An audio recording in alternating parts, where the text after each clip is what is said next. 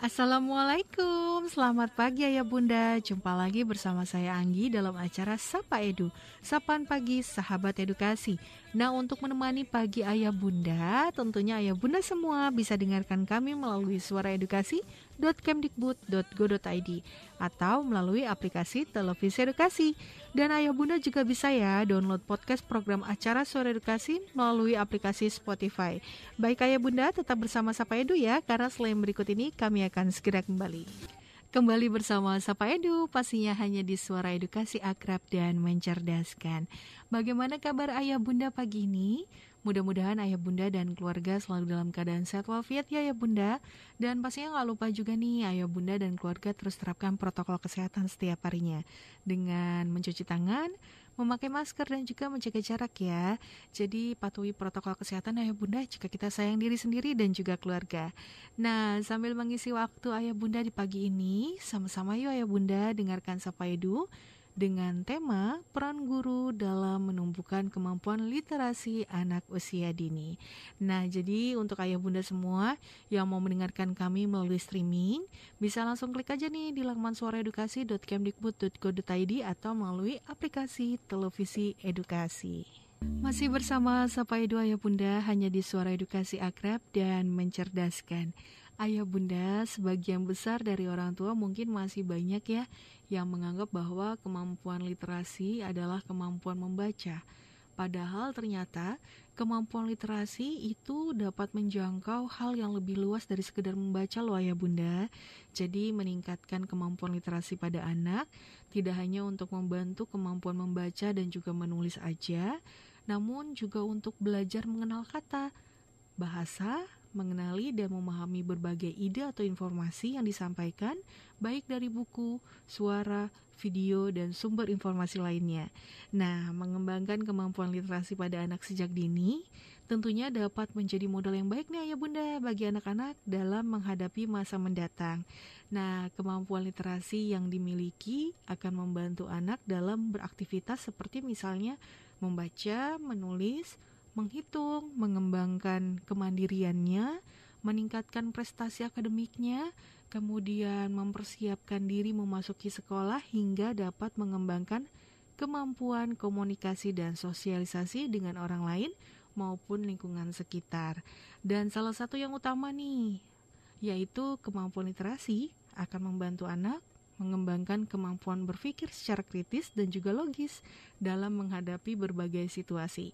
Jadi semakin tinggi kemampuan literasi yang dimiliki anak, tentunya akan membantunya dalam menerima dan juga mengolah informasi sehingga anak-anak kita itu dapat menyimpulkan dan juga memecahkan masalah dalam menyikap informasi yang ia terima ya bunda Wah ini menarik ya Jadi kayaknya penting banget nih Untuk mengenalkan literasi pada anak sejak ini Nah setelah berikut ini sama-sama ya ya Bunda, kita bahas terkait dengan peran guru PAUD dalam menumbuhkan kemampuan literasi pada anak usia dini. Masih bersama Sapa Edu ya Bunda, pastinya hanya di suara edukasi akrab dan mencerdaskan. Ayah Bunda, sebelum kita mempercayai sekolah atau guru untuk mendidik anak-anak kita, tentu pendidikan yang pertama untuk anak-anak adalah dari keluarga. Nah, apa sih yang bisa kita lakukan nih untuk membantu anak-anak kita dalam meningkatkan kemampuan literasinya sejak dini? Ada beberapa hal ayah bunda yang tentunya harus kita ketahui dan tentunya ini juga perlu guru-guru PAUD lakukan dalam meningkatkan kemampuan literasi siswa, yaitu menumbuhkan kesadaran siswa akan manfaat dari kegiatan membaca. Jadi, guru dapat memotivasi siswa dengan berbagai pengalaman, uh, misalnya menceritakan peristiwa yang membuat pentingnya membaca, gitu misalnya, atau setelah itu perwakilan siswa diminta untuk menceritakan sendiri pengalamannya tentang kegiatan membaca yang dilakukan sehari-hari. Jadi, mungkin Bapak Ibu guru bisa menugaskan si kecil ya untuk membuat karangan misalnya bisa dibantu oleh ayah bunda di rumah, kemudian nanti sampai di sekolah bisa dibacakan kembali di depan teman-temannya. Nah, kemudian mengadakan kelas inspirasi ini juga bagus.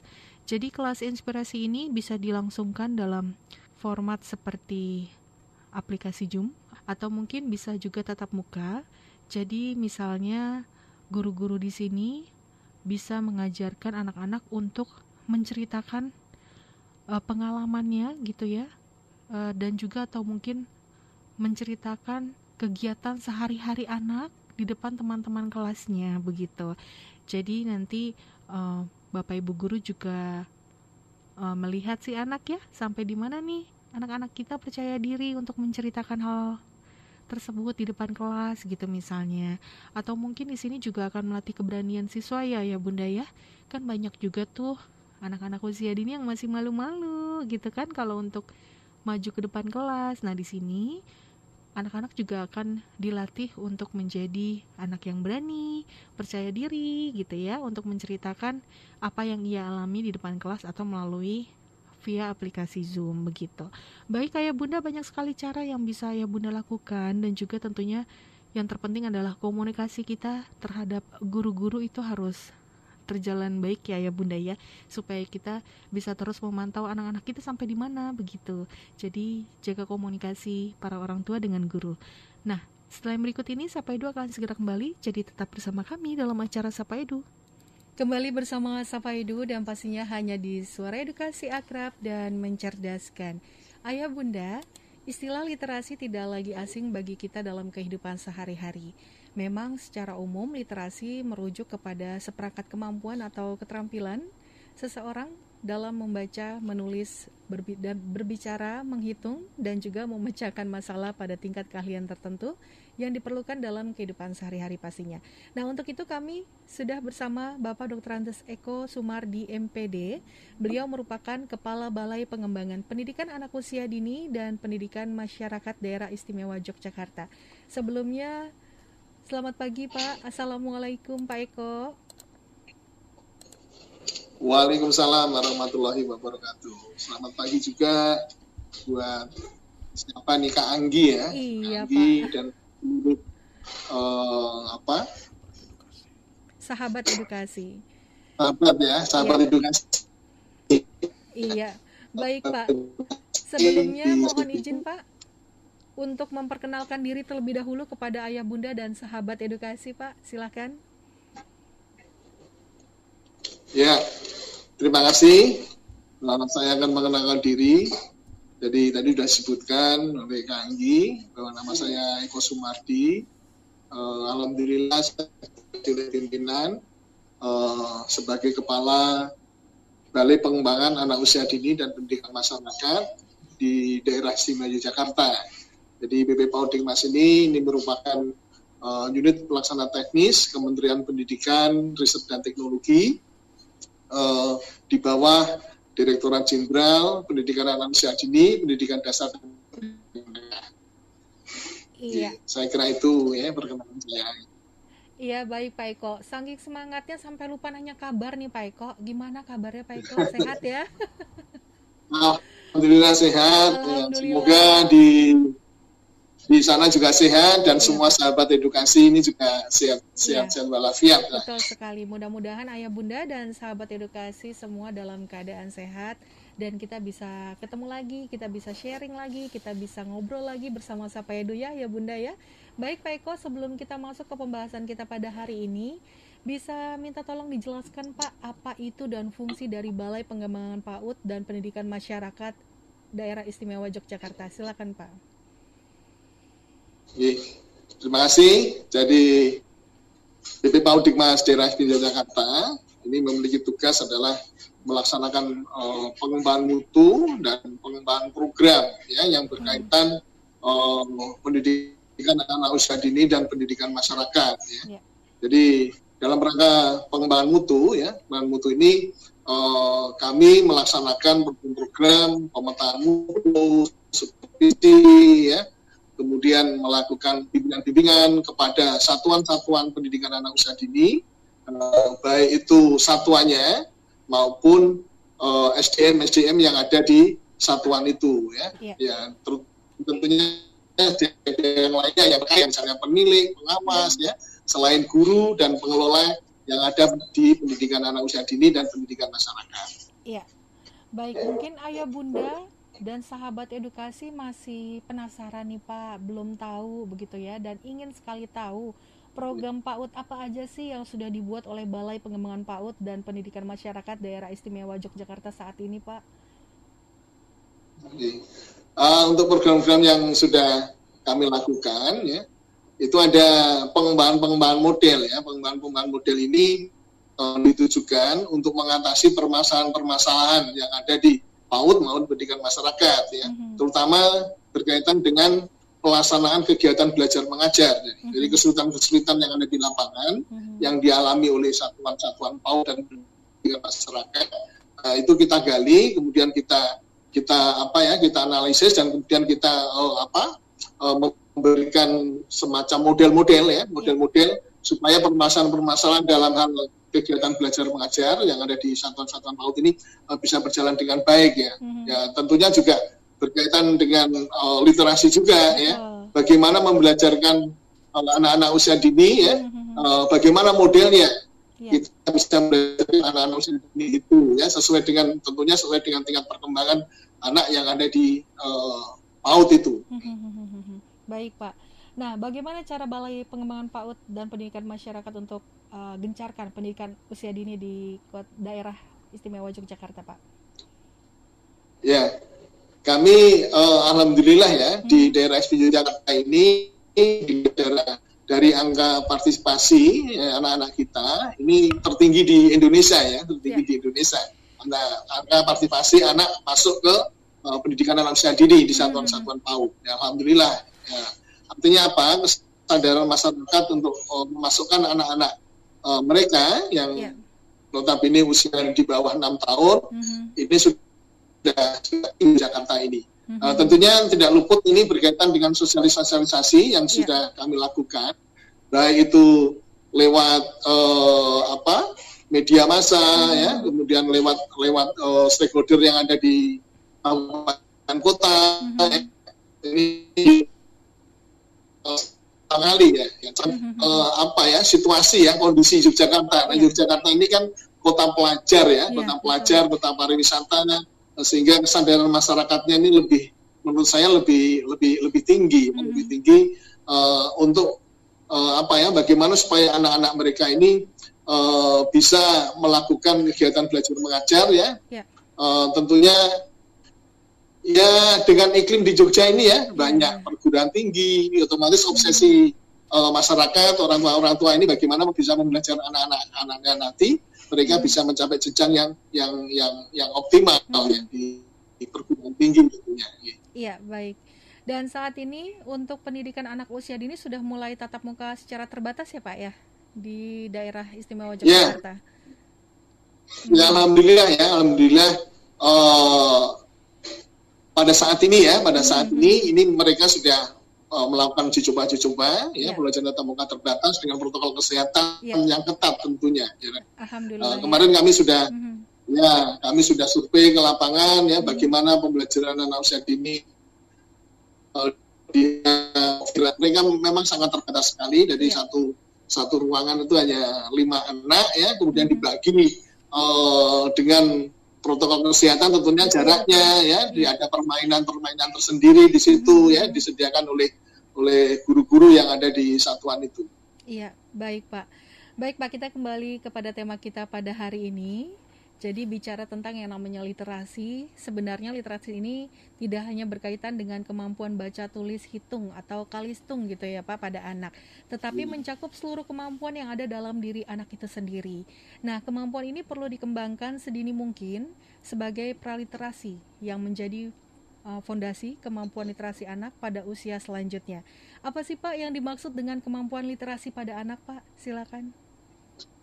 Ya, jadi uh, secara global ya yang kemampuan yeah. literasi ini memang uh, ada, ada ada beberapa ya yang mm-hmm. literasi itu kan ada di uh, apa uh, yeah. kaitannya dengan baca tulis mm-hmm. ya kemudian literasi uh, apa menghitung ya yeah, ada literasi berkaitan dengan apa media yeah. dan lain sebagainya ya. Mm-hmm. Uh, untuk anak-anak usia dini ini, jadi ini kan yang dimaksud literasi di sini adalah kemampuan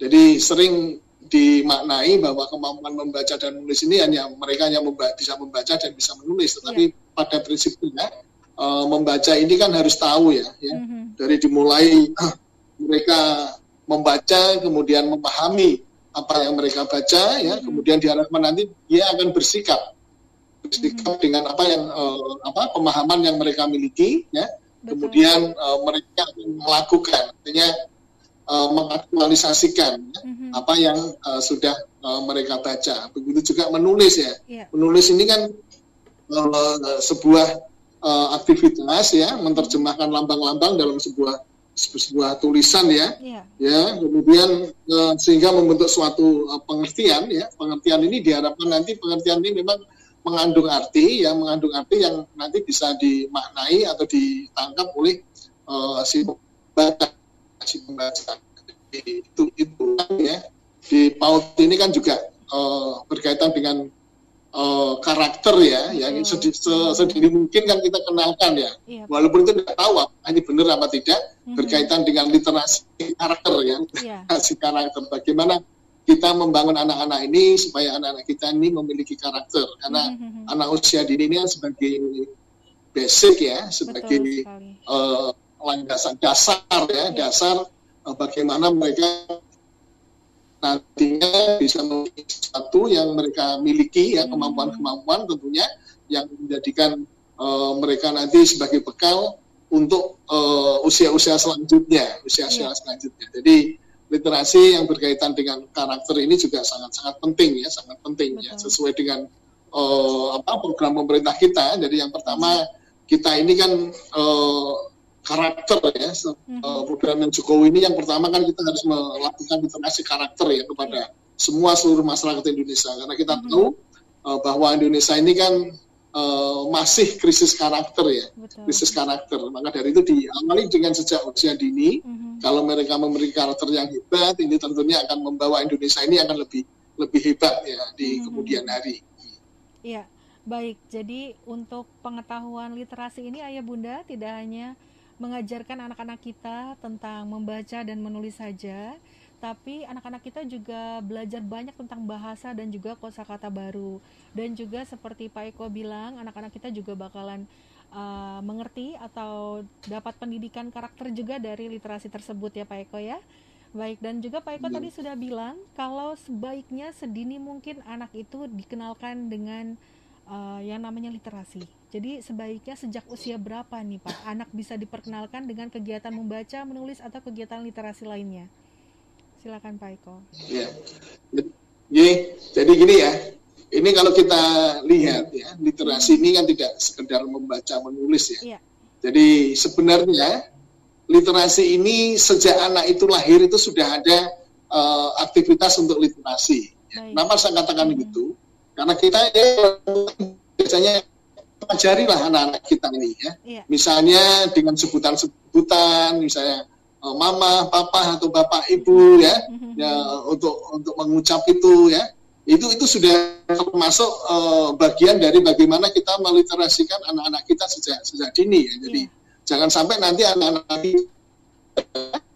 ya karena mungkin komunikasi orang tua dengan anak-anak kita sejak dini ya sejak mereka lahir itu tidak ada sehingga anak-anak kita ini uh, apa ya kemampuan untuk mengucap ya yeah. kemampuan untuk uh, memahami sesuatu ini ini berkurang. Maka diharapkan dari uh, anak itu lahir ya atau mungkin malah dalam kandungan ya mungkin uh, dengan mengelus-elus uh, apa anak kita yang ada di kandungan ya dengan uh, mungkin nyanyian atau apa ya yang itu secara psikologis kan itu akan nyambung. Mm-hmm. Itu juga lahir, yang lain dari uh, ke orang tua, ya, dari orang tua kepada anak-anak kita, yaitu dengan mengajari itu tadi, dengan kosakata ya, kosakata yang sederhana, misalnya mama, papa atau bapak, ibu atau mungkin yang lain, yeah. ya, yang lain makan, minum, kan itu kan uh, sehingga anak-anak ini uh, dari kecil ini sudah fasih, fasih untuk meniru ya, meniru uh, apa yang sudah dilakukan atau yang diusahakan oleh uh, oleh oleh oleh oleh oleh orang tua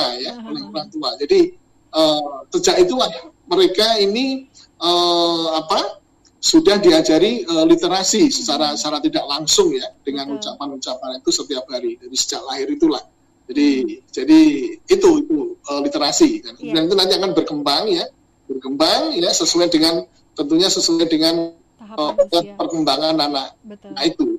Iya baik. Jadi ayah bunda tanpa kita sadari sebenarnya pada saat anak-anak kita masih dalam kandungan kita sudah mengenalkan begitu ya literasi kepada yeah. anak kita. Jadi kadang-kadang kita suka bicara ya sama anak-anak kita yang ada di dalam kandungan begitu.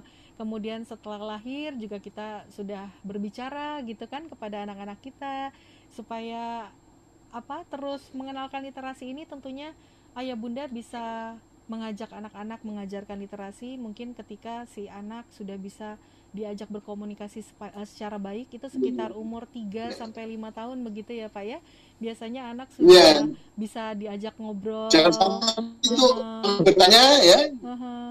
Ini ini yang sering terjadi ya. Anak itu antis ya bertanya ya. Betul. Nah orang tuanya misalnya marah, jengkel, jangan sampai uh-huh. itu ya. Jadi anak tanya ini tanya itu ya. Uh-huh. Itu itulah menunjukkan bahwa mereka memiliki kemampuan uh-huh. yang lebih yang Betul lebih. Sekali. Jangan sampai itu pertanyaan-pertanyaan itu membuat kita sebagai orang tua ini jengkel ya. Betul, harus harus harus kita uh, apa pacu terus itu. Iya. Harus kita pacu terus. Apalagi, Kadang hmm. karena kita itu istilahnya orang mengatakan tanda kutip ya ini iya. anak ini kok tinggi ya. ya itulah itu anak kita ini memiliki literasi yang yang yang yang baik ya, hmm. yang baik. Jadi kadang orang tua juga ini kok tanya terus gitu kan. Ya itu hmm. itulah uh, seninya. Ya. Kalau kita anak-anak yang aktif itu bertanya dan macam-macam itu sudah di di cut istilahnya, uh-huh. ya, sudah dimarahi misalnya, ya, itu akan membunuh kreativitas anak dalam nantinya. Iya betul sekali. Apalagi anak-anak zaman sekarang ya Pak, anak zaman-zaman sekarang tuh pinter-pinter, rasa ingin tahunya yeah. besar, begitu ya Bunda ya. Yeah. Jadi kadang-kadang apa yang dia lihat langsung ditanyakan kepada bundanya, Bunda itu apa? Kenapa bisa begitu? Banyak pertanyaan. Yeah. Ya. yeah. Jadi memang kita sebagai orang tua harus kreatif juga ya Pak untuk menjawab pertanyaan anak-anak jangan sampai salah karena jawaban kita yeah. itu bakal diingat terus sama si anak nantinya begitu. Iya. Yeah. Kemudian mm, kemudian apa aja sih Pak yang harus dipersiapkan orang tua nih Pak untuk mengembangkan kemampuan literasi pada anak sejak dini Pak?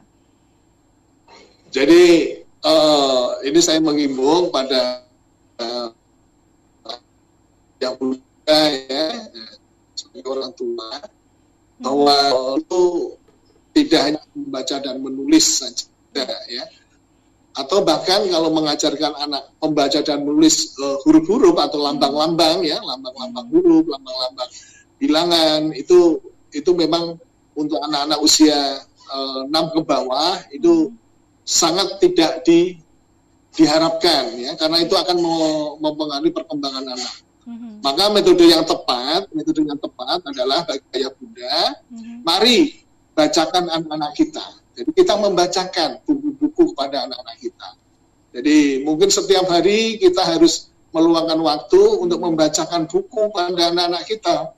Nah, terutama buku-buku cerita ya, buku iya. cerita yang itu mengandung unsur-unsur karakter ya, misalnya hmm. tanggung jawab, jujur ya, buku-buku iya. cerita itulah yang dibacakan kepada anak-anak kita sehingga anak-anak kita ini memiliki rasa ingin tahu ya, ya rasa ingin tahu. Oh ternyata membaca itu kayak begitu ya sehingga mm-hmm. diharapkan nanti karena mereka merasa uh, ingin tahu uh, nanti akan memberikan motivasi kepada anak kita Betul. bagaimana uh, mereka nanti akan uh, istilahnya apa ya akan gemar membaca yeah. akan gemar membaca mm-hmm. jadi salah satu metode yang tepat buat anak-anak kita mm-hmm. uh, kita tidak bosan-bosannya ya terutama ayah bunda yang ada di rumah yeah. ini untuk membacakan sediakanlah kita buku buku cerita buat anak-anak kita mm-hmm. bukan untuk dibaca anak-anak kita tetapi kita membacakan mm-hmm. ya kita membacakan e, tentunya dengan intonasi-intonasi yang yang sangat menarik yeah.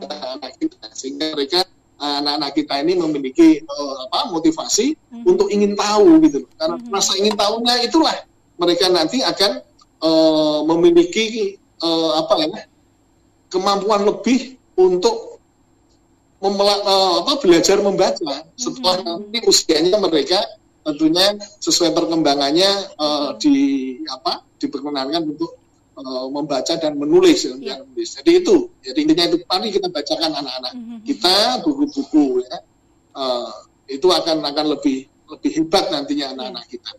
Baik, apalagi sekarang kan buku-buku cerita banyak sekali jenisnya ya, ayah bunda ya pak ya. Iya. Ada yang bergambar, terus ada yang dari bahan, ada yang oh, pokoknya banyak deh ya. Jadi bunda tinggal pilih aja, disesuaikan dengan usia si anak di rumah.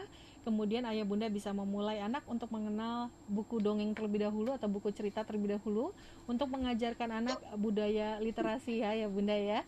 Baik Pak Eko, kita jeda sejenak ya Pak Eko ya. Nanti kita kembali lagi. Terima kasih banyak untuk sahabat edukasi dan ayah bunda yang sudah bergabung di live IG kami. Dan untuk ayah bunda atau sahabat edukasi yang mau bertanya kepada Pak Eko, silakan langsung di kolom komen kami ya. Dan di sini kembali lagi kita tidak ada maksud untuk menggurui dan kita di sini sharing, kita belajar sama-sama ya ayah bunda untuk ke depannya menjadi orang tua yang lebih baik lagi. Baik setelah yang berikut ini Sapa Edu akan segera kembali. Kembali bersama Sapa Edu, pastinya hanya di Suara Edukasi Akrab dan Mencerdaskan. Dan kita masih bersama Bapak Dr. Andes Eko Sumardi, MPD. Beliau merupakan Kepala Balai Pengembangan Pendidikan Anak Usia Dini dan Pendidikan Masyarakat Daerah Istimewa Yogyakarta. Ya, terima kasih untuk ayah bunda dan sahabat edukasi yang sudah bergabung di live IG kami. Ada Sade Sadewa Fli, ada Ronaldi 22. Selamat bergabung ada Queen Saki, ada Renaldi Octavian, ada Sifani, ada Ning Rahmi, halo selamat pagi. Dan juga ada Eni Kasana dan masih banyak lagi. Terima kasih yang sudah bergabung. Dan untuk ayah bunda yang ingin bertanya kepada Pak Eko, silakan bisa langsung di kolom komentar kami ya. Sekali lagi kita di sini sama-sama sharing ya ayah bunda. Dan mungkin ayah bunda punya cara gitu ya. Uh, dan mungkin salah satu uh, dari ayah bunda merupakan pengajar bagi guru PAUD. Silakan kalau mau sharing bisa langsung di kolom komentar kami. Ya, kita kembali Pak Eko ke pembahasan pada hari ini tentang peran guru PAUD untuk mengembangkan literasi pada anak usia dini. Di era digital saat ini masyarakat tentunya dimudahkan dengan adanya perkembangan teknologi sehingga banyak terjadi kurangnya wawasan dan juga pengetahuan nih yang dikarenakan kurangnya budaya literasi. Budaya literasi yang tidak ditanamkan sejak dini mengakibatkan kurangnya minat anak dalam membaca dan juga menulis. Jadi penanaman budaya literasi perlu ditanamkan sejak dini ya ya Bunda karena pada masa tersebut anak mengalami perkembangan dan juga pertumbuhan yang sangat pesat sehingga kebiasaan yang dilakukan anak sejak dini juga akan menjadi kebiasaan saat anak nantinya akan dewasa begitu.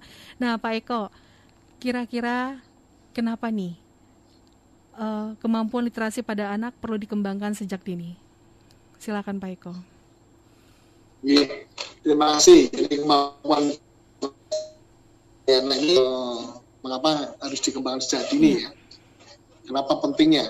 Mm-hmm. Sejauh mana pentingnya? Betul. Nah ini ini memang sangat penting ya. Sekali lagi saya katakan bahwa anak usia dini ini kan anak usia emas ya. Betul sekali. Kita tahu ya di usia eh, enam uh, tahun ke bawah ini mm-hmm. anak-anak kita ini memiliki uh, kemampuan ya kemampuan perkembangan otak ya perkembangan mm-hmm. otak ini kan uh, uh, 80 persen ya 80 iya. persen yeah. ini terjadi pada anak usia uh, 0 sampai 6 tahun. Jadi maka dari itu sangat perlu sekali bahwa di usia-usia itulah ada treatment-treatment yang diberikan kepada anak-anak kita, terutama treatment-treatment yang yang nanti yang yang positif ya tentunya hmm. ya, terutama eh, kalau kita ini bicara literasi, yang kemampuan-kemampuan literasinya ini harus harus benar-benar di apa ya istilahnya di diberikan kepada anak-anak hmm. kita yang notabene ini usia emas ya, usia yeah. emas. Jangan sampai nanti anak kita ini nanti tidak ada jadi uh, kalau orang Jawa eman kalau pada anak usia 0 sampai 6 tahun ini sementara uh, apa treatment-treatment yang diberikan anak-anak kita ini tidak dilakukan, mm -hmm. ya, tidak dilakukan. Uh, itu sangat sangat sangat eman sekali lah, mm -hmm. sangat eman sekali sehingga karena dia, dia akan kembali ke masa ke masa ini juga, ke masa yeah. anak ini juga. Maka dari itu uh, literasi, kemampuan literasi. Jadi kita semua tahu, Mbak, literasi ya, terutama uh, ada slogan yang kan membaca itu membuka pintu dunia. Ya. Betul. Pintu mm -hmm. dunia. Jadi ini kan kita harus harus tahu dengan kemampuan membaca ya, kemampuan hmm. membaca lagi kemampuan membaca ya, hmm. bukan bisa membaca. Betul. Ya. Kemampuan membaca ini kan sangat dibutuhkan oleh yeah. uh, semua masyarakat, semua orang ya di seluruh dunia ini yeah. untuk mengetahui uh, keadaan di dunia. Mm-hmm. Ya, dengan membaca ini kita akan tahu, oh di sana itu ada ini, di sini ada ini dan lain sebagainya, mm-hmm. sehingga mereka akan bisa bersikap ya bagaimana nanti mereka akan melakukan uh, hal-hal ya mm-hmm. yang sesuai dengan uh, apa yang yang yang yang yang mereka baca tentunya ya mm-hmm. yang mereka baca. Jadi itulah pentingnya ya. Kenapa mm-hmm. anak usia dini harus diajari dengan uh, literasi. literasi. Ya. Baik, jendela ada eh, Atau, membaca adalah jendela dunia ya, ya Pak ya. Iya, jendela hmm. dunia. Jadi ini ini harus harus harus benar disadari oleh ya. oleh oleh orang tua. Orang tua. Dan tentunya uh, jangan sampai nanti salah kita anak-anak kita ini harus belajar membaca menulis ini yaitu tadi ini ibu budi ya kalau dulu kan nggak gitu kan iya. langsung uh, rangkaian kata-kata itu juga tidak tidak benar ya mm-hmm. tidak boleh karena uh, tingkat perkembangan anak kita ini belum belum nyampe ke sana gitu Betul. ya tentunya uh, belajarnya bagaimana belajarnya mm-hmm. itu tadi dengan mengenalkan ya mengenalkan mm-hmm. dia sambil ber bermain mengenalkan hmm. lambang-lambang lambang-lambang jadi tidak tidak boleh eh, anak-anak kita yang karena perkembangannya ya memang yeah. karena perkembangannya jangan sampai anak-anak kita ini kalau orang angkat junjung misalnya ya kemampuannya dia hanya satu kilo mengangkat ya hmm. kemudian karena kita ini nafsu ya hmm supaya anak-anak kita supaya bagaimana supaya ini lebih hebat yeah. ya dikasih beban dua kilo tiga kilo sampai lima kilo kan hmm anak-anak kita kan sengsara itu kan mengangkat ya, beban yang harusnya dia hanya satu kilo, Betul. Nah, sementara disuruh mengangkat beban lima kilo kan Betul gitu. Sekali. Ini mereka mungkin bisa mampu, tetapi kan uh, dia akan uh, suatu saat ya, mm-hmm. karena ini pendidikan itu kan bisa dilihat uh, tidak jangka pendek ya, jangka yeah. panjang, tentu akan mempengaruhi perkembangannya nanti di saat-saat mereka Betul. setelah usia-usia uh, lebih, yeah. ya. itu itu itu akan mempengaruhi. Iya, jadi pengenalan. Saya kira itu. Iya, nah, jadi pengenalan uh, literasi sangat penting sekali diperkenalkan kepada anak-anak usia dini ya, ya bunda, karena kita juga harus ingat masa emas itu tidak bisa uh, kembali lagi begitu. Jadi harus kita manfaatkan sebaik mungkin. Jadi sesibuk apa pun ayah bunda, misalnya ayah bunda bekerja begitu, luangkanlah waktu untuk mengenalkan anak kepada literasi. Dari hal yang sederhana aja, misalnya membacakan buku, nggak usah banyak-banyak ayah bunda, cukup misalnya satu cerita yang bisa ayah bunda ceritakan kepada anak-anak itu sangat luar biasa sekali pengaruhnya kepada anak-anak. Begitu ya Pak Eko ya.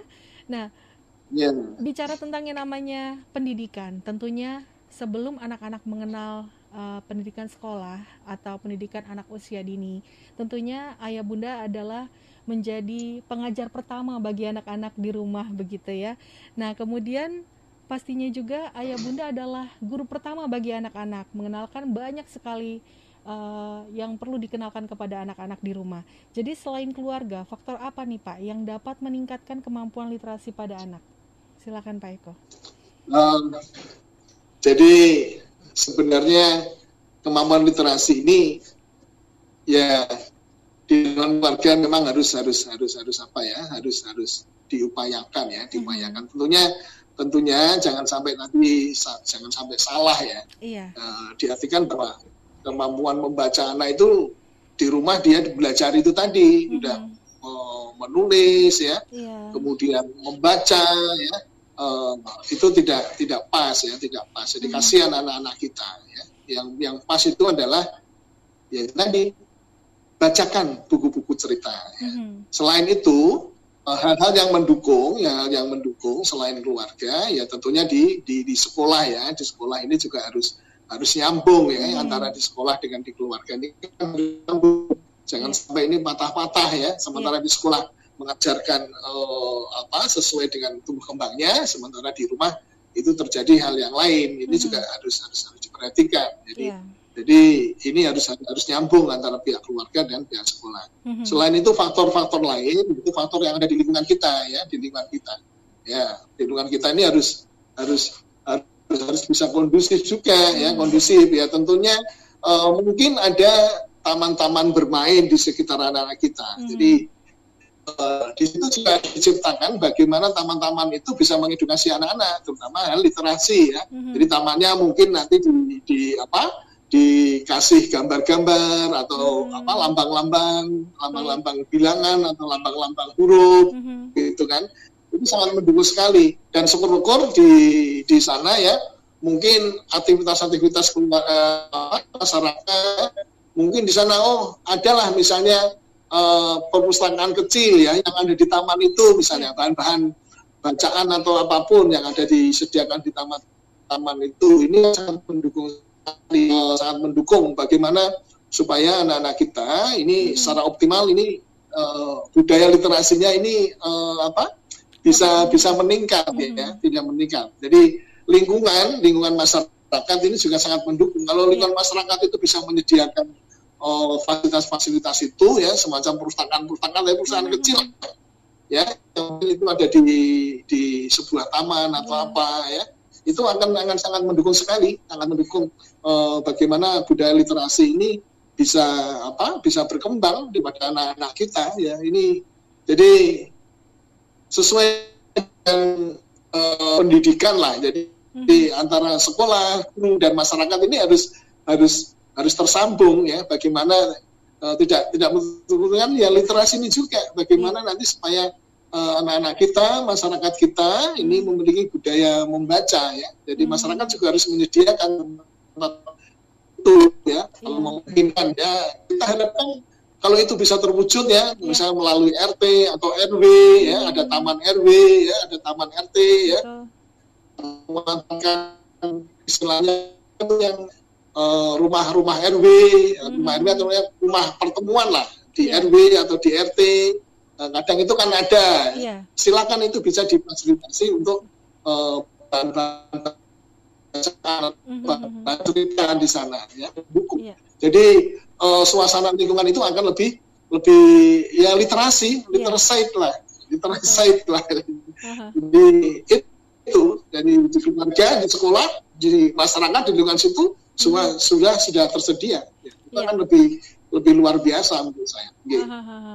Jadi ini menarik sekali ya ya Bunda ya. Jadi kita bisa mengisi waktu luang kita mungkin ya uh, karena kita mungkin nggak boleh ke mana-mana dulu kan ya saat ini masih belum banyak uh, perpustakaan yang buka begitu kita bisa buat perpustakaan sederhana di lingkungan sekitar kita buku-bukunya pun nggak harus beli ya Pak Eko ya ini bisa sumbangan dari warga ya. begitu ya Pak Eko ya uh, jadi memang harus ada penggerak begitu misalnya ayah bunda mhm.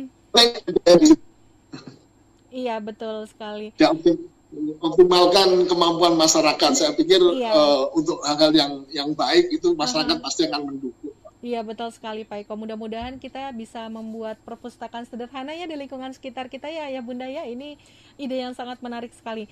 Baik Pak Eko, ada pertanyaan ini ya dari Sadewafli Seberapa penting untuk tetap mendaftarkan anak saya ke PAUD? Saya agak ragu mendaftarkan karena saya ragu manfaatnya yang signifikan pada literasinya. Karena sekarang masih belum tetap muka penuh. Bagaimana Pak Eko? Silakan. Jadi jadi gini ya. Kita pada masa pandemi ini, mm -hmm. ini memang banyak masyarakat ya, keluarga anak-anak usia dini, mm -hmm. ini memang oh, istilahnya mereka masih ragu-ragu atau yeah. boleh iya. dikatakan enggan untuk mendatangkan anak-anaknya di uh, lembaga PAUD ya lembaga PAUD. Jadi perlu kami sampaikan ya, perlu kami sampaikan bahwa hmm. di PAUD ini kan punya program belajar, ya, program hmm. belajar di mana memang untuk uh, apa ya memberi treatment kepada anak-anak kita supaya iya. anak-anak yeah. kita ini memang ber, uh, apa berkembang secara optimal sesuai perkembangannya ya sesuai perkembangannya di sana ada kurikulum ya, kemudian yeah. ada um, alat-alat uh, permainan ya, mm-hmm. APE APE di dalam dan itu semuanya itu akan akan uh, memicu perkembangan anak-anak kita Betul. supaya anak-anak kita itu uh, bisa optimal, ya, bisa yeah. optimal. Jadi tidak usah ragu-ragu. Uh, bagaimana dengan sekarang kondisi sekarang yang belajar dari rumah? Mm-hmm. Oke, okay, belajar dari rumah uh, belajar dari rumah kalau kita sebagai orang tua yang bisa memang bisa mumpuni selain hmm. mumpuni bagaimana memberikan uh, apa uh, treatment kepada anak-anak kita ini uh, tidak masalah manfaatkan hmm. lingkungan yang ada di rumah ya tidak ada masalah tetapi kalau mereka kalau kita ini sibuk misalnya ya, hmm. ya sebagai orang tua yang sibuk ya bagaimana anaknya nanti di rumah siapa yang akan mengajarkan anaknya di rumah yeah. yang mendapatkan anak-anak kita ke PAUD, insya Allah nanti guru-guru kita ini kan akan memberikan uh, apa semacam uh, apa ya semacam kertas kertas kerja lah apa yang harus harus dilakukan. Jadi kita mendapat bimbingan dari dari guru itu apa yang harus dilakukan nanti di rumah ya berkaitan ya. misalnya dengan motorik kotor sama motorik halus, motorik kasarnya, kemudian hmm. berkaitan dengan literasinya Betul. apa yang harus dilakukan. Artinya ya. uh, guru ini tidak serta merta los tidak tidak mengawal ya hmm. tidak mengawal itu kalau kita masukkan anak-anak kita ke ke ke PAUD hmm. ke PAUD artinya mereka guru ini memiliki tanggung jawab Mm-hmm. Bagaimana supaya anak-anak yang masuk eh, sebagai anak-anak yang masuk di satuannya ini uh, mereka bisa uh, ada treatment yang yang optimal ya, yang yeah. optimal. Jangan sampai nanti uh, hanya dimasukkan setelah itu guru tidak tidak melakukan apa-apa, tidak. Jadi guru memiliki tanggung jawab. Betul. Uh, baik itu nanti mereka akan kunjung ya, mm-hmm. kunjung kalau memang itu tidak bisa via via apa daring ya, mereka akan mengunjungi ya, akan mengunjungi sejauh mana anak-anak kita ini melakukan aktivitas di rumah, ya, di rumah. Dan kita bagi seorang tua yang mungkin notabene uh, belum tahu ilmunya bagaimana mengajar anak-anak kita, nah, kita akan dibantu, akan dibantu oleh guru-guru yang ada di satuan itu bagaimana memberikan treatment kepada anak memanfaatkan tentunya lingkungan yang ada di rumah, ya, lingkungan yang ada di rumah. Jadi anak-anak kita tidak ada ada loss learning istilahnya, tetap ada ada ada apa? Ada asupan-asupan yang hmm. berkaitan dengan uh, tumbuh kembang anak kita ya. Yeah. kita. Ini yang yang perlu diperhatikan oleh orang tua. Jadi jadi sangat bermanfaat sekali uh, sekali buat uh, menurut saya ya, sangat yeah. bermanfaat sekali.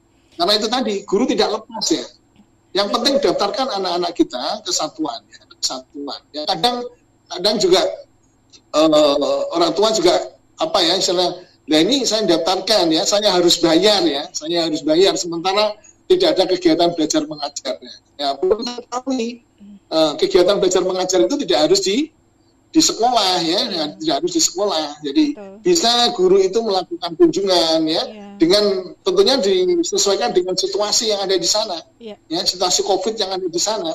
Mereka bisa kunjungan ya, uh -huh. atau mungkin nanti setiap bulan, setiap minggu sekali jadi orang tua nanti uh, bisa ke apa diundang ke satuan ya, di satuan hmm. uh, istilahnya uh, satuan itu akan memberikan uh, istilahnya apa ya, semacam ini bukan PR ya, yeah. semacam uh, apa ya, guide lah. Ya semacam guidance ya yeah. guidance apa yang harus nanti dilakukan Baik. di, di, di rumah yeah. ini ya. kalau kita tidak tahu kan kita blank ya apa yang dilakukan harus dilakukan oleh anak-anak kita. Jangan sampai anak-anak kita di rumah ini uh, apa tidak ada Kegiatan. tidak ada apa ya sehingga hmm. akan mempengaruhi tumbuh kembangnya nanti Betul ya sekali. akan mempengaruhi tumbuh kembangnya. Iya. Baik. Ya, saya kira itu. Iya baik. Mudah-mudahan terjawab ya Ibu ya. Jadi uh, Bunda jangan khawatir untuk atau jangan ragu untuk memasukkan anak ayah Bunda ke PAUD karena sebenarnya memasukkan uh, anak usia dini ke PAUD itu menguntungkan juga bagi para orang tua. Jadi kita juga dibantu ya ayah uh, ayah bunda gitu ya. Anak-anak kita diperkenalkan kepada budaya literasi. Terus juga selain itu pendidikan karakter juga pastinya sangat uh, apa? Dibutuhkan sekali kepada anak-anak usia dini. Jadi di PAUD itu bakalan dapat juga yang namanya pendidikan karakter. Begitu ya Bunda ya. Jadi jangan ragu untuk memasukkan anak-anaknya ke PAUD loh ya Bunda. Baik eh, Pak Eko kita jeda sejenak ya Pak Eko. Nanti kita lanjutkan kembali dan terima kasih untuk sahabat edukasi yang sudah bergabung di live IG kami. Silakan yang ingin bertanya bisa langsung di kolom komentar ya. Dan sekali lagi di sini kita sharing, kita sama-sama belajar ya ya Bunda untuk menjadi orang tua yang lebih baik lagi. Setelah yang satu ini, Sapa Edu akan segera kembali. Kembali bersama Sapa Edu dan pastinya hanya di Suara Edukasi Akrab dan Mencerdaskan.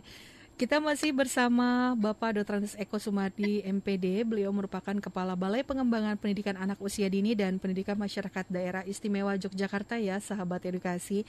Dan terima kasih untuk Ayah Bunda yang sudah bergabung di live IG kami. Dan terima kasih juga sudah mengikuti sampai dengan saat ini. Pak Eko, masih semangat ya Pak Eko? tetap semangat. Betul sekali. Yang namanya uh, mendampingi anak-anak belajar, yang namanya melihat perkembangan si kecil begitu ya, kita harus terus semangat ayah bunda.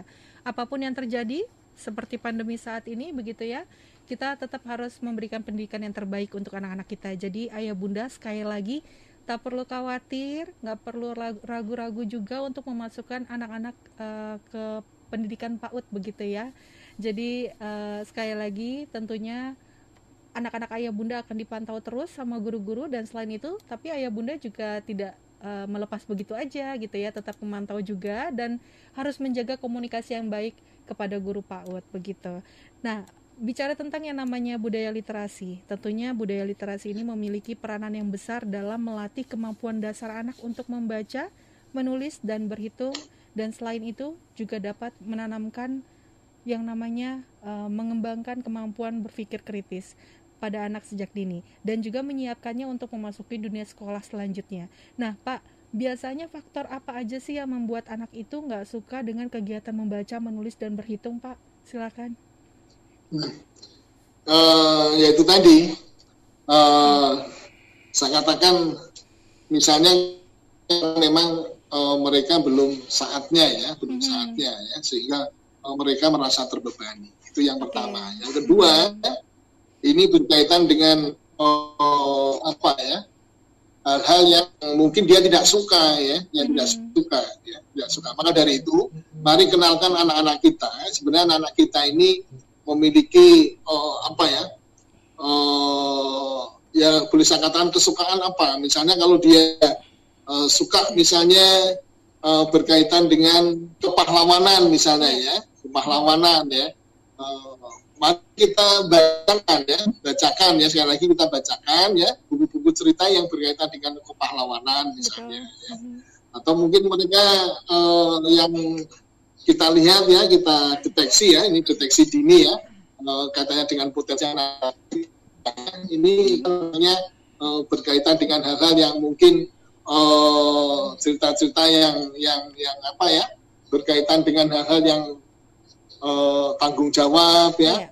mereka memiliki komitmen ya. Hmm.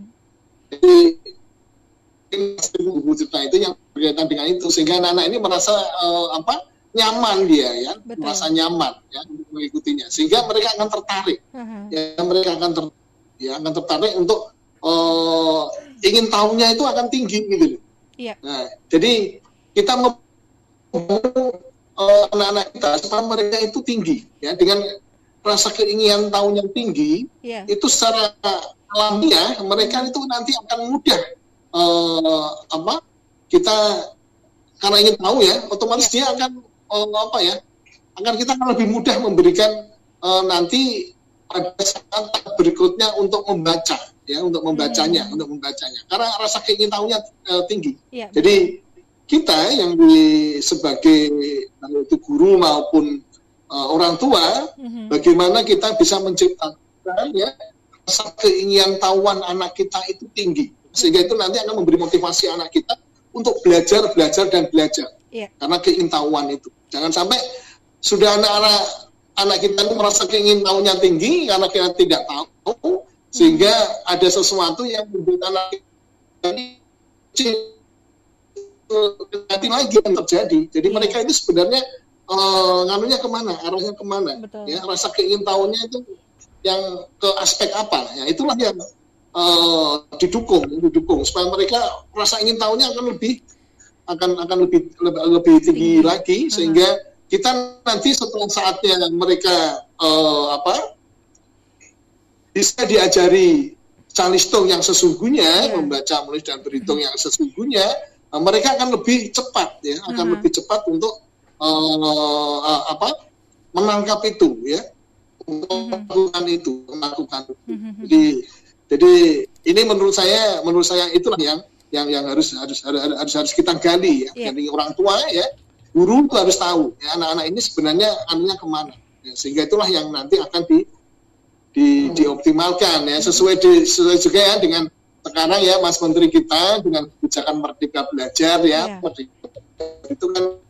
bagaimana anak-anak kita ini berkembang secara hmm. optimal sesuai dengan kemampuannya ya sesuai dengan bakatnya ya Hmm. Ya, hmm. jadi saya, saya kira itu, saya kira itu mbak, mbak. Iya baik pak. Tahan dulu ya. ya. jadi memang Ayah bunda harus mengingat bahwa anak usia dini nggak boleh dipaksakan untuk belajar membaca, menulis, dan berhitung. Karena memang usia PAUD dan TK itu berkonsep belajar sambil bermain ya ayah bunda ya.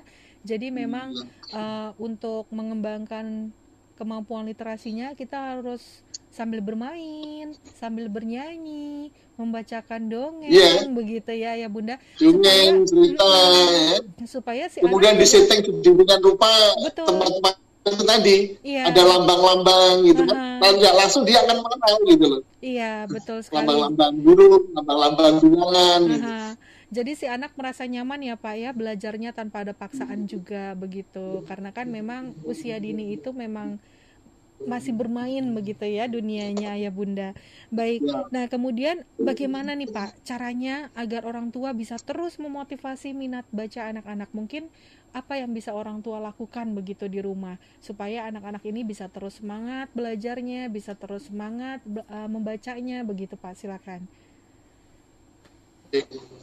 Uh, sekali lagi ya, ini hmm. kalau kita bicara anak saya kan nggak boleh membaca loh ya. Yeah.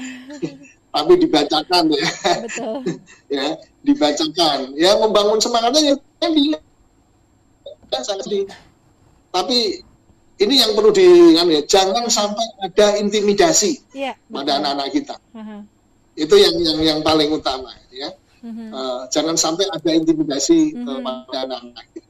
Jadi itu yang yang harus diketahui oleh yeah. ayah bunda ya. Uh-huh. Jangan sampai nanti kan kita memaknanya keinginannya itu supaya ya ini ini kadang-kadang ya kadang-kadang orang tua itu merasa bangga bahwa anaknya usia tiga tahun, empat tahun sudah membaca sudah yeah. bisa membaca menulis bangga. Nah ini ini yang yang sebenarnya uh, kalau kita bicara psikologi anak ini belum sesuai dengan perkembangan anak, hmm. tidak sesuai dengan perkembangan anak. Nah inilah uh, apalagi nanti dia membela apa, membelajarkannya itu ya itu tadi ada intimidasi intimidasi yeah. sehingga anak itu merasa terpaksa gitu loh. Betul. Kalau terpaksa itu kan nanti uh, akibatnya di kemudian hari, di kemudian hari. Mungkin uh -huh. se sekarang mereka manut ya, yeah, manut dengan ya, ya? keterpaksaan. Ya? Tapi ya tapi nanti suatu saat mereka sudah dewasa ya hmm. sudah dewasa uh, uh, gitu hmm. akan memberontak gitu ya, baik. maka dari itu secara natural ya secara natural uh-huh. dengan tingkat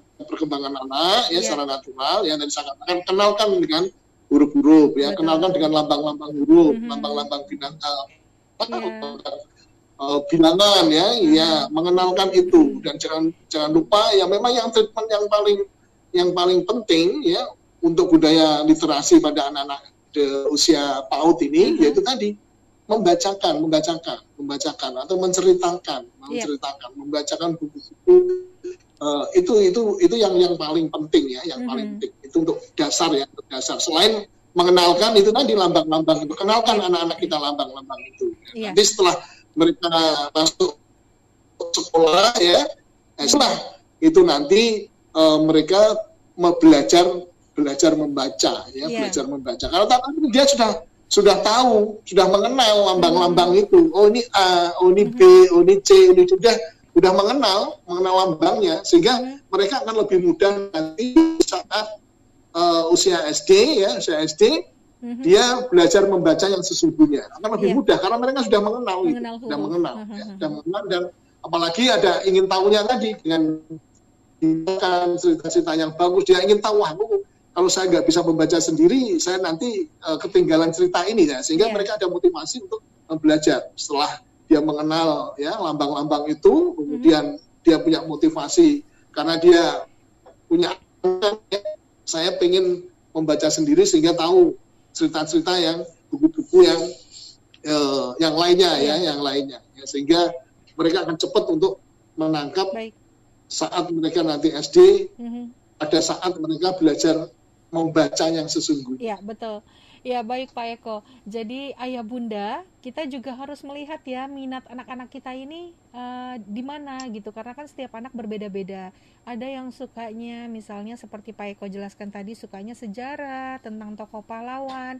Kita coba bacakan buku-buku tentang sejarah pahlawan begitu misalnya. Atau mungkin ada anak yang sukanya tentang cerita-cerita hewan kita bisa ya menceritakan anak-anak tentang cerita-cerita fabel begitu ayah bunda. Jadi kita harus melihat minat anak-anak kita juga begitu. Sukanya buku apa begitu. Nah nanti sesuai dengan tahapan usianya pastinya juga jenis bukunya juga akan berbeda gitu. Mungkin Beda. uh, uh, mungkin nanti kalau tahapan usianya sudah uh, memasuki sekolah dasar anak misalnya suka buku sains buku pengetahuan agama mungkin begitu. Jadi kita sesuaikan dengan tahapan usia dan juga minat si anak. Baik Pak Eko ada pertanyaan ini dari Dayu Gandes 99 jadi menurut Bapak apabila kami sebagai orang tua memberi akses HP kepada anak usia dini untuk uh, menonton YouTube gitu misalnya atau bermain game. Ini apakah dapat menghambat tingkat literasi uh, pada anak, Pak? Silakan. Jadi ini ini sebenarnya uh, permasalahan anu ya. Iya, betul. Permasalahan Semua orang tua. uh, orang tua ya. Jadi Iya. sebisa mungkin sebenarnya sebisa Mhm. mungkin anak kita ini dari HP ya, jauhkan dari HP. Mhm. dari HP karena memang ini uh, sebenarnya uh, belum saatnya anak-anak usia dini ini Iya. ini uh, apa bermain bermain HP ya Mhm. bermain HP justru nanti mereka kalau kita uh, kaitkan dengan literasi ya literasi justru mereka nanti akan malas ya Mhm. akan malas uh, untuk untuk untuk belajar untuk Iya. belajar karena mereka nanti apalagi kalau sudah kecanduan ya kalau Mhm, namanya kecanduan ini kan luar biasa dia akan lupa yang lainnya Mhm. ya akan lupa yang lainnya apalagi nanti eh, katanya dengan literasi dia pasti akan nggak nggak mau justru nanti dia akan eh, apa akan istilahnya kalau orang Jawa itu terus gitu. Mengingat terus. itu yang harus harus dijaga jadi Iya. eh, HP ya eh, untuk anak-anak kita apalagi anak-anak usia dini ini memang eh, kalau kita apa kita nganukan dengan literasi Iya. ini ini tidak tidak tidak pas ya. tidak Aha, tidak, tidak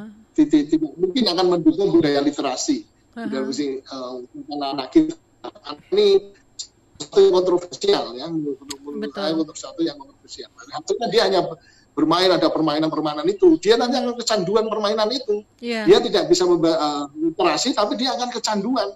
Kecanduan permainannya gitu kecanduan permainannya ya, Aha. kecanduan permainan bukan kecanduan eh, literasi tapi kecanduan mainannya gitu.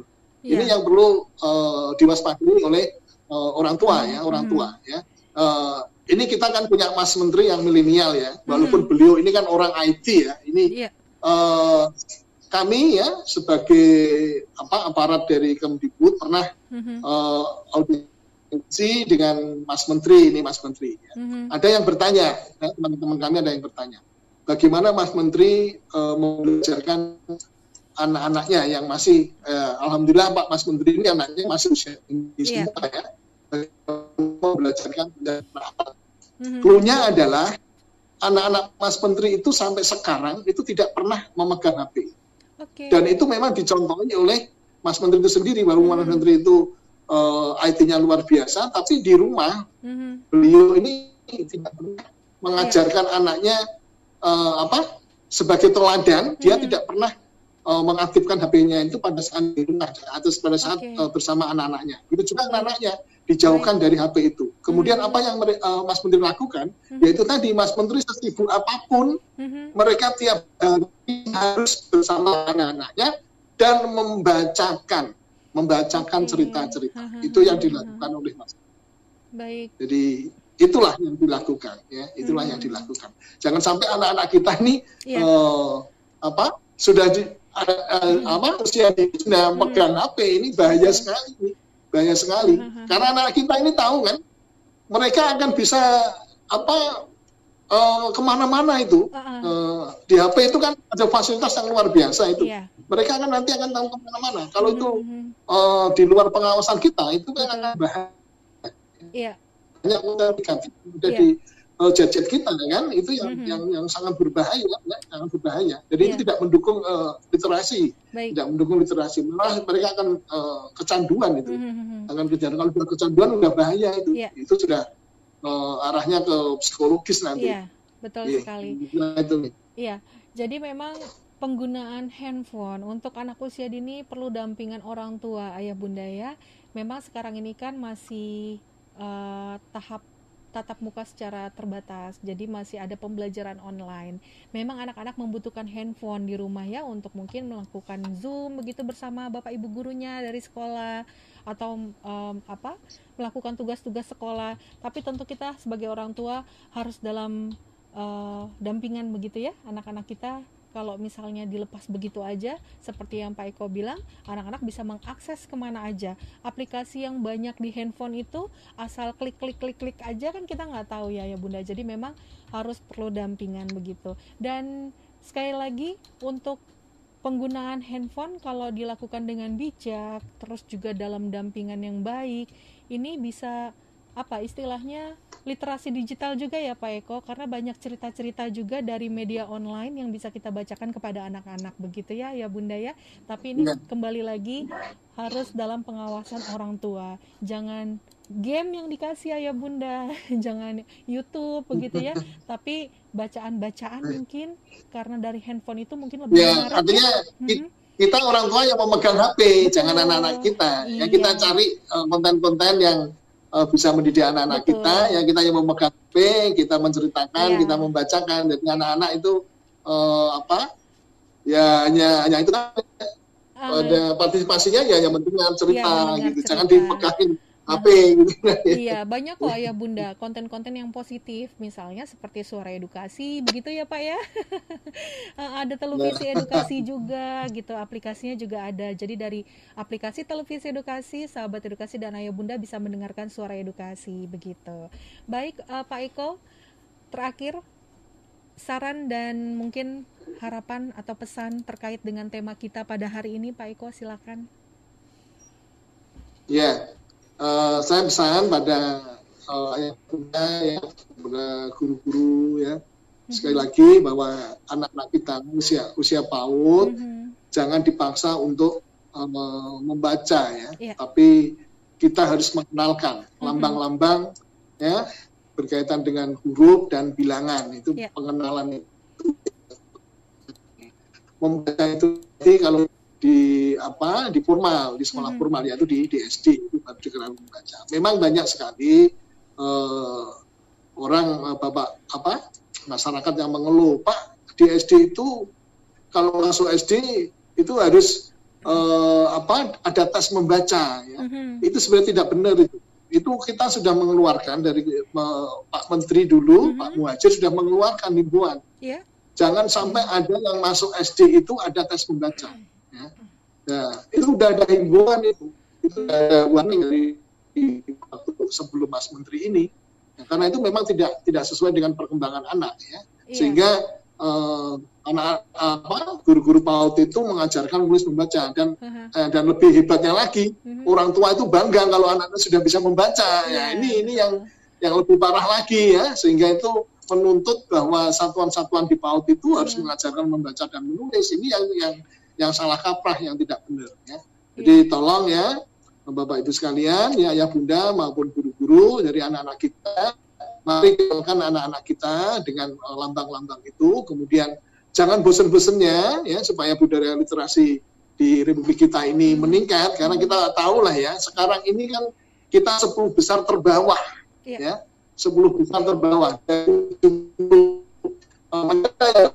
UNESCO kita urutan ke 62 mm-hmm. uh, budaya literasi yang yang kurang ya, yang sangat kurang ya, sangat kurang. Jadi budaya literasi kita ini memang di Indonesia sangat sangat sangat sangat apa ya, sangat tidak mendukung ya. Mm-hmm. Kalau di persentase ini yang uh, dari seribu seribu uh, masyarakat Indonesia ini hanya satu orang yang memiliki budaya literasi yang yang baik artinya mereka melakukan uh, membaca dengan dengan baik. Ya. Mm-hmm. Dari seribu orang ini, seribu orang hanya satu mm-hmm. yang memiliki budaya literasi. Jadi ini kan sangat memperhatinkan. Maka dari itu, yeah. uh, mari kita sama-sama ya uh, mengedukasi anak-anak kita, terutama yeah. literasi kita, uh, anak-anak kita, bacakan anak-anak kita, ya. mm-hmm. ya. bacakan buku-buku cerita ya.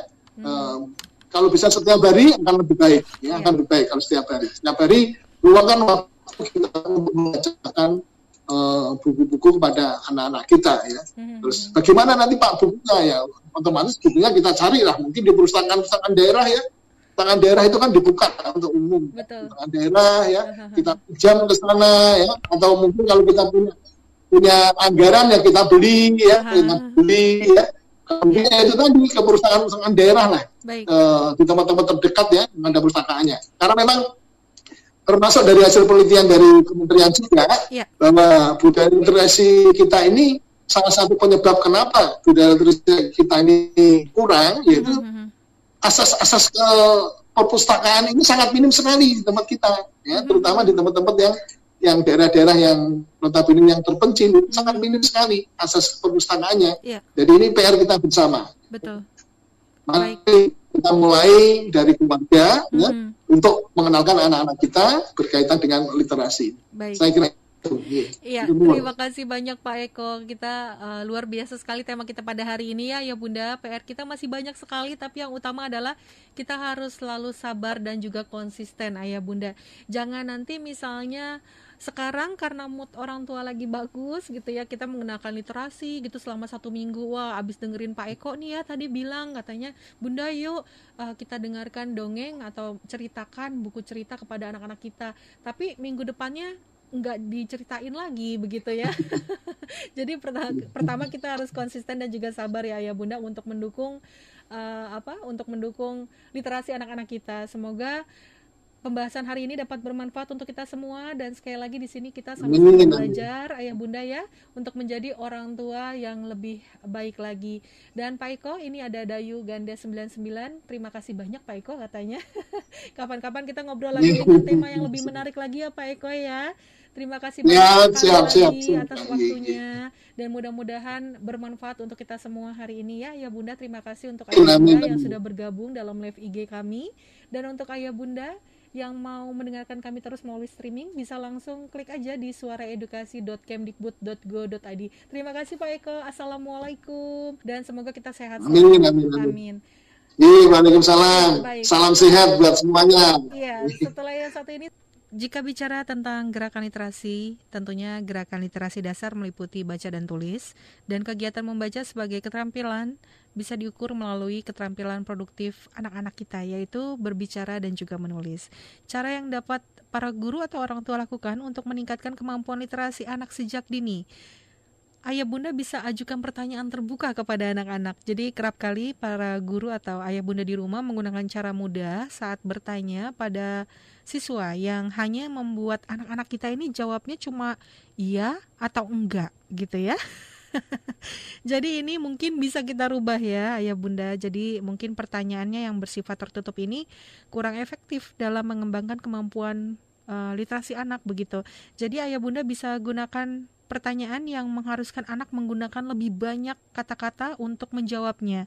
Misalnya contohnya bisa tanya kepada anak, "Hari ini apakah anak-anak sudah sarapan? Kalau boleh tahu ibu guru sarapan pakai apa ya? Begitu. Jadi si anak bisa cerita kan ya ya Bunda, "Iya Bu guru, tadi aku sudah sarapan. Tadi pagi aku sarapannya pakai roti sama susu." Begitu ya. Atau mungkin ibu guru bisa menanyakan kepada anak, "Apa sih hobi kalian?" Kemudian nanti kan si anak bilang membaca kenapa kamu suka membaca? Seperti itu. Jadi pertanyaan-pertanyaan tidak hanya dijawab dengan kata-kata iya atau tidak. Begitu ayah bunda ya.